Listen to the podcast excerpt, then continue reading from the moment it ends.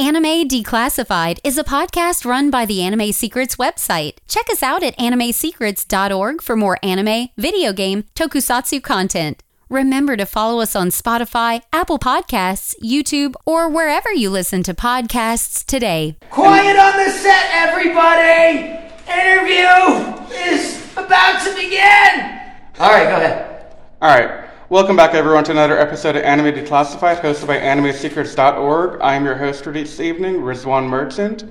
And today, I have the esteemed pleasure and honor to interview one of my childhood heroes, Mr. Joshua Seth, who is better known for his role as Tai from Digimon Adventure, Adventure 2, and all the Digimon movies that were out in that era. And he's also the voice of Alpha 5 for part of Power Rangers Mighty Morphin season. So, welcome, Josh, to Houston, Texas. How are you doing today? Hey man, thanks for having me. Uh, yeah, I'm doing well. I expected more people to say howdy uh, since I'm in Texas. So far, that hasn't happened.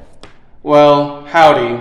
Howdy, partner! yeah! See, that's what I was ready to do. Yeah, Yeah. definitely. Yeah. So, um, how did you get into voice acting? Oh, it's a long story. Uh, as as with a lot of voice actors, I started in musical theater. Mhm. So I actually did what was it eight eight shows a week for ten years from the time I was eight to eighteen with Oh, touring wow. Broadway casts.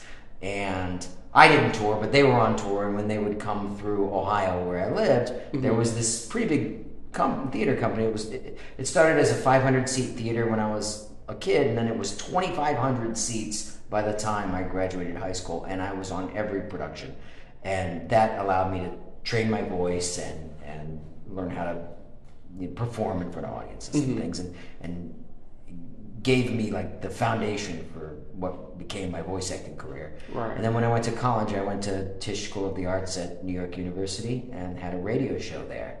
WNYU, New York City. And I used that radio show to create a demo and got an agent from that out in Los Angeles, moved out there, and then a few years later was able to actually like start booking things regularly. It took a few years, Yeah. even with all that background, uh, to really get dialed in. Um, and the rest, as they say, is It's history. history.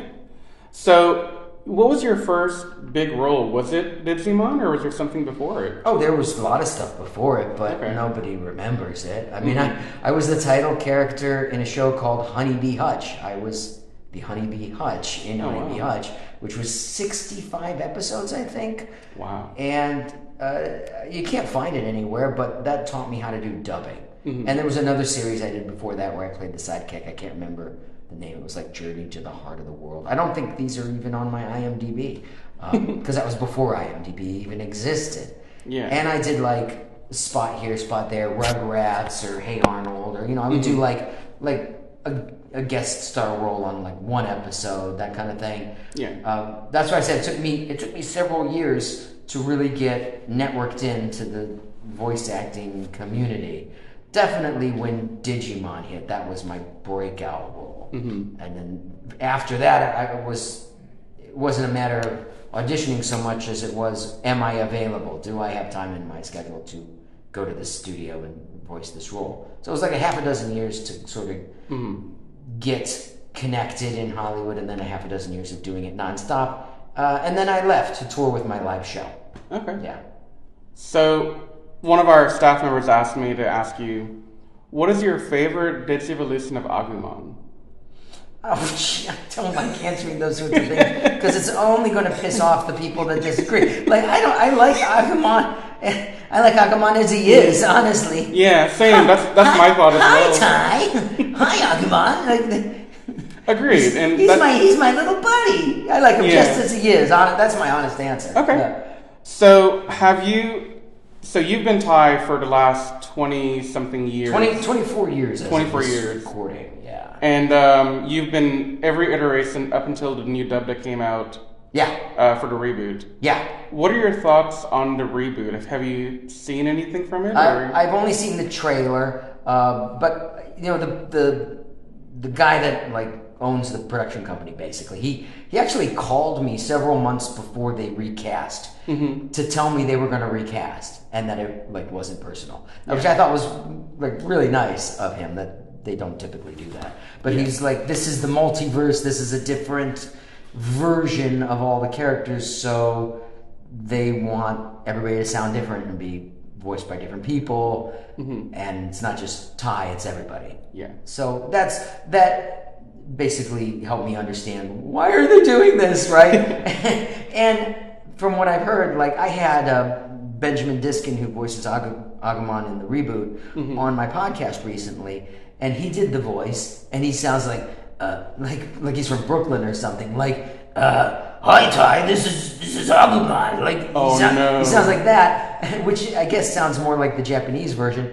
So yeah, I get it. They all they all sound different. You know, Yeah. I wish them well, and uh, you know, I hope it does well because the more people that get into Digimon, the better, as far as I'm concerned. Yeah. But that's a one-off project. That's it's not like I'm never going to do Tai again. I will. It's only for that that they did a whole different cast. So speaking of the multiverse, Yeah. they had uh, Digimon Xros Wars come out in Japan, Uh-huh. and so I think they dubbed the first season of it. They had two more seasons. In the third season, Tai does come back with all the other Oh. Digi Destin. I did not know this. Yeah. So um, yeah, it's like this big great thing where every season, Tamers, uh, Frontiers, Savers, they all come in and they save the day. Um, if you had the chance to come back and t- take part in that crossover, would you come back for that role? Absolutely, yes, yes. I- Okay. yeah. Of course I would. I would. I'll be I'll be voicing Tai as long as I have a voice to voice things. Is- That's the best thing I've heard. yeah.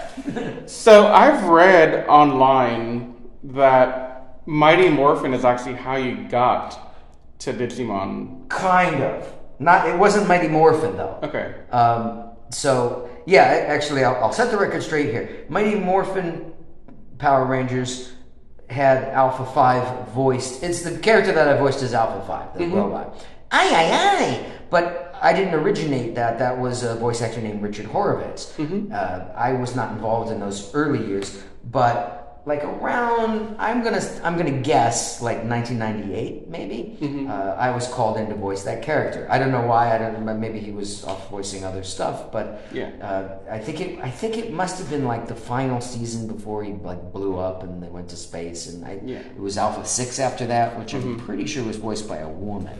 Um, I'm sure so, people too. will tell you. Yeah. tell me.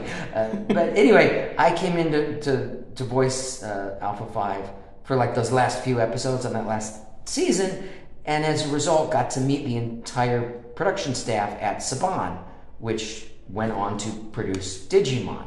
So obviously, I wasn't doing my normal voice for that character, but they knew what my normal voice was just from conversing with me in real Right. life. And they didn't exactly offer me Tai, but they offered me the audition and gave me the role because they were already working with me. They knew who I was, they knew what I really sounded like, and they basically just wanted me to do my normal voice as Tai. So yeah, I basically got Tai on Digimon because I was working on Power Rangers. That makes sense. Yeah. Yeah. So whenever you came in and took over from Richard Horowitz for the last bit, how was that transition? Do you have to go back and watch his stuff to kind of get a feel for? They play the scratch tracks in my headphones, so I got to hear, you know. I don't know if they. uh, This is a long time ago, so I can't remember if they wanted me to do a voice match or approximate it or whatever. But that's generally how it is. They'll play a clip. I'll hear it in my headphone, do it a couple of times, and then you hear beep beep beep, and do it. Yeah. And, Okay. And but back then, like we might not have even had beeps back then. It was that's early on in the. I was part of kind of the first wave of voice actors that did dubbing on the regular out in LA, and there were I don't know twenty or thirty of us running around doing all the roles. Like you you know the names of all the people. Generally, it was like me and Crispin Freeman and and uh, Dee Bradley Baker and Johnny Yong Bosch and Wendy Lee and Lex Lang and Sandy Fox and like there's you know there's like a core group of us that did just about everything back there in the late 90s early 2000s this is before anime was as popular as it is now and people would actually like move to Dallas or LA or New York or whatever. In order to do this it was just those of us that were already voice actors that had a uh, they either either loved the subject matter the material that we were voicing or you know like had a, a natural uh, ability to be able to do this specific type of voice work, which is the most technically challenging voice work that there is because it's so constrained by the, the, the, technical limitations of the craft. So it's this, is this core group of us that we all knew each other and would all kind of work on all the shows. That's why it's like we're all on Trigun, we're all on Power Rangers, we're all on Digimon, or whatever it is, you know, all on Wolf's Rain. It's like we all did the same stuff. So back then, when you guys were first starting out, and I mean, I guess even now, maybe, whenever you guys do um, an anime voiceover, like a dub, do you guys um, have to go watch any of the original footage that it came from, or everybody's kind of... got yeah, everybody's got their own technique. For me, I never want to watch the original because I want to give it my own spin, and I don't yeah. want to uh, be derivative of somebody else's performance. I want to I want to hear the music.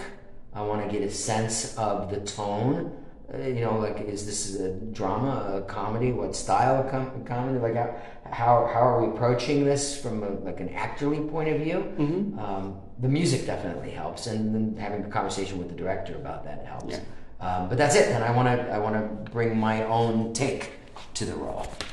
So last major question we had and I'm going to read this one verbatim for my uh, staff member Miguel. Before your first retirement from voice acting, you were asked to come in for Cyber 9 mm-hmm. to replace another voice actor. Mm-hmm. What made you take up the role, and what's the process like for coming onto a show that's in the middle of production? Yeah, that's true. So Cyborg Soldier 9, which uh, still holds up, people love that. And I, it was redone more recently. I think Johnny Yong Bosch played my character in the in the re redone version or whatever. I think it's on Netflix, but I'm actually I'm I'm partial to the version that I did because of the style of animation. Mm-hmm. Uh, at any rate, uh, I was specifically asked by the director to come in and do this because the producers didn't like the the sound of the voice actor that was doing my character, Joe, uh, Joe Shimamura, Cyborg Soldier Nine, the title character. I'm not going to name them because you know we don't want to embarrass anybody. But it's it, it was a matter of they'd done a few. The producers heard it back, didn't like what they were hearing, specifically asked for me. The director's like, "Well, Joshua retired. I actually sold my house in L.A. and had already moved to Santa Barbara, which is like hundred miles away." And he's like, "Please, can you just do this one last project?" I'm like, "No, like I'm gone. I'm I'm starting my live tour." And they're like, "Well, we'll work around your tour, and if you come back." And I was like, all right, just as a favor to this friend who's a director. Anyway, I'm glad I did because it was a big show, but it was a big time commitment, and it was hard to like drive hundred miles back and forth to do a two-hour session. Right. Yeah, but you know, all's well that ends well. So that that's how it worked. I never heard. I honestly, I don't remember if I ever knew who the first voice actor was that did it, and I never heard the scratch tracks or anything because I don't like to hear it. Like I just mm. said, what was done beforehand. But there's generally there's the personality of the actor comes through in the portrayal, right?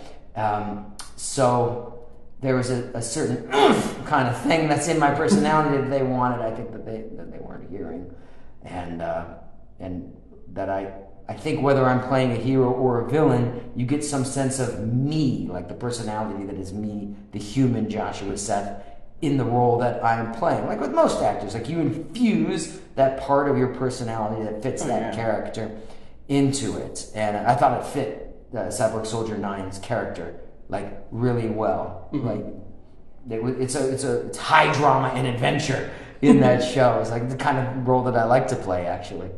Yeah. So last question, two parter.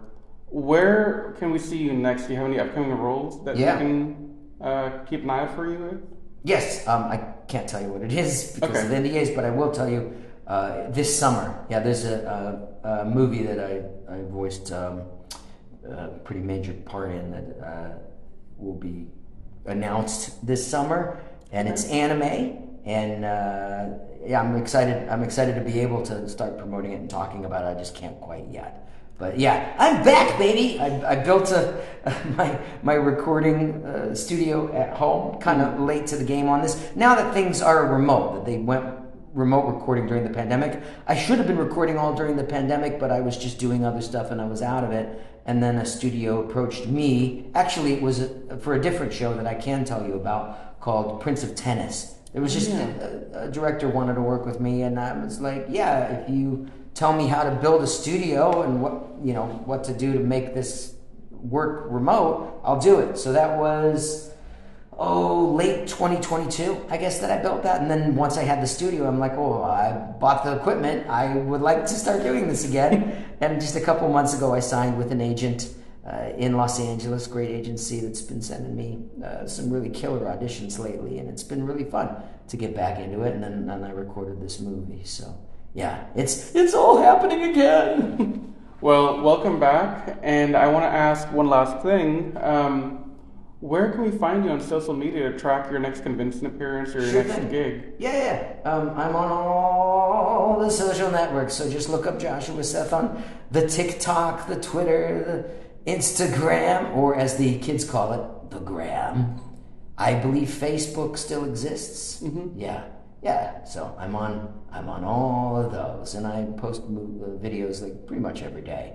Actually, all this stuff because I'm I'm booked on like thirty some conventions this year, so check that out and hopefully I will see you at one soon. I also have my own podcast where I interview my voice actor friends called Voiceover Champions, so you can check that out too. Ooh, that sounds like fun. We're going to check this out. Yeah. Oh, and I should also mention for any of you that are interested in voice acting, I get asked, how do I get into voice acting so much that uh, I actually recorded like a half hour video. It's free. That answers your question of like, how do I become a voice actor? You can go to joshuaseth.com, just like my name, joshuaseth.com slash VO, uh, and you can watch that for free. Awesome. Well, Josh, thanks so much for taking the time out to talk to me today at Ba-Con in Pasadena, Texas, and uh, hope you have a good rest of your con today. You too. Thanks for having me. Bye bye, everybody. Bye bye.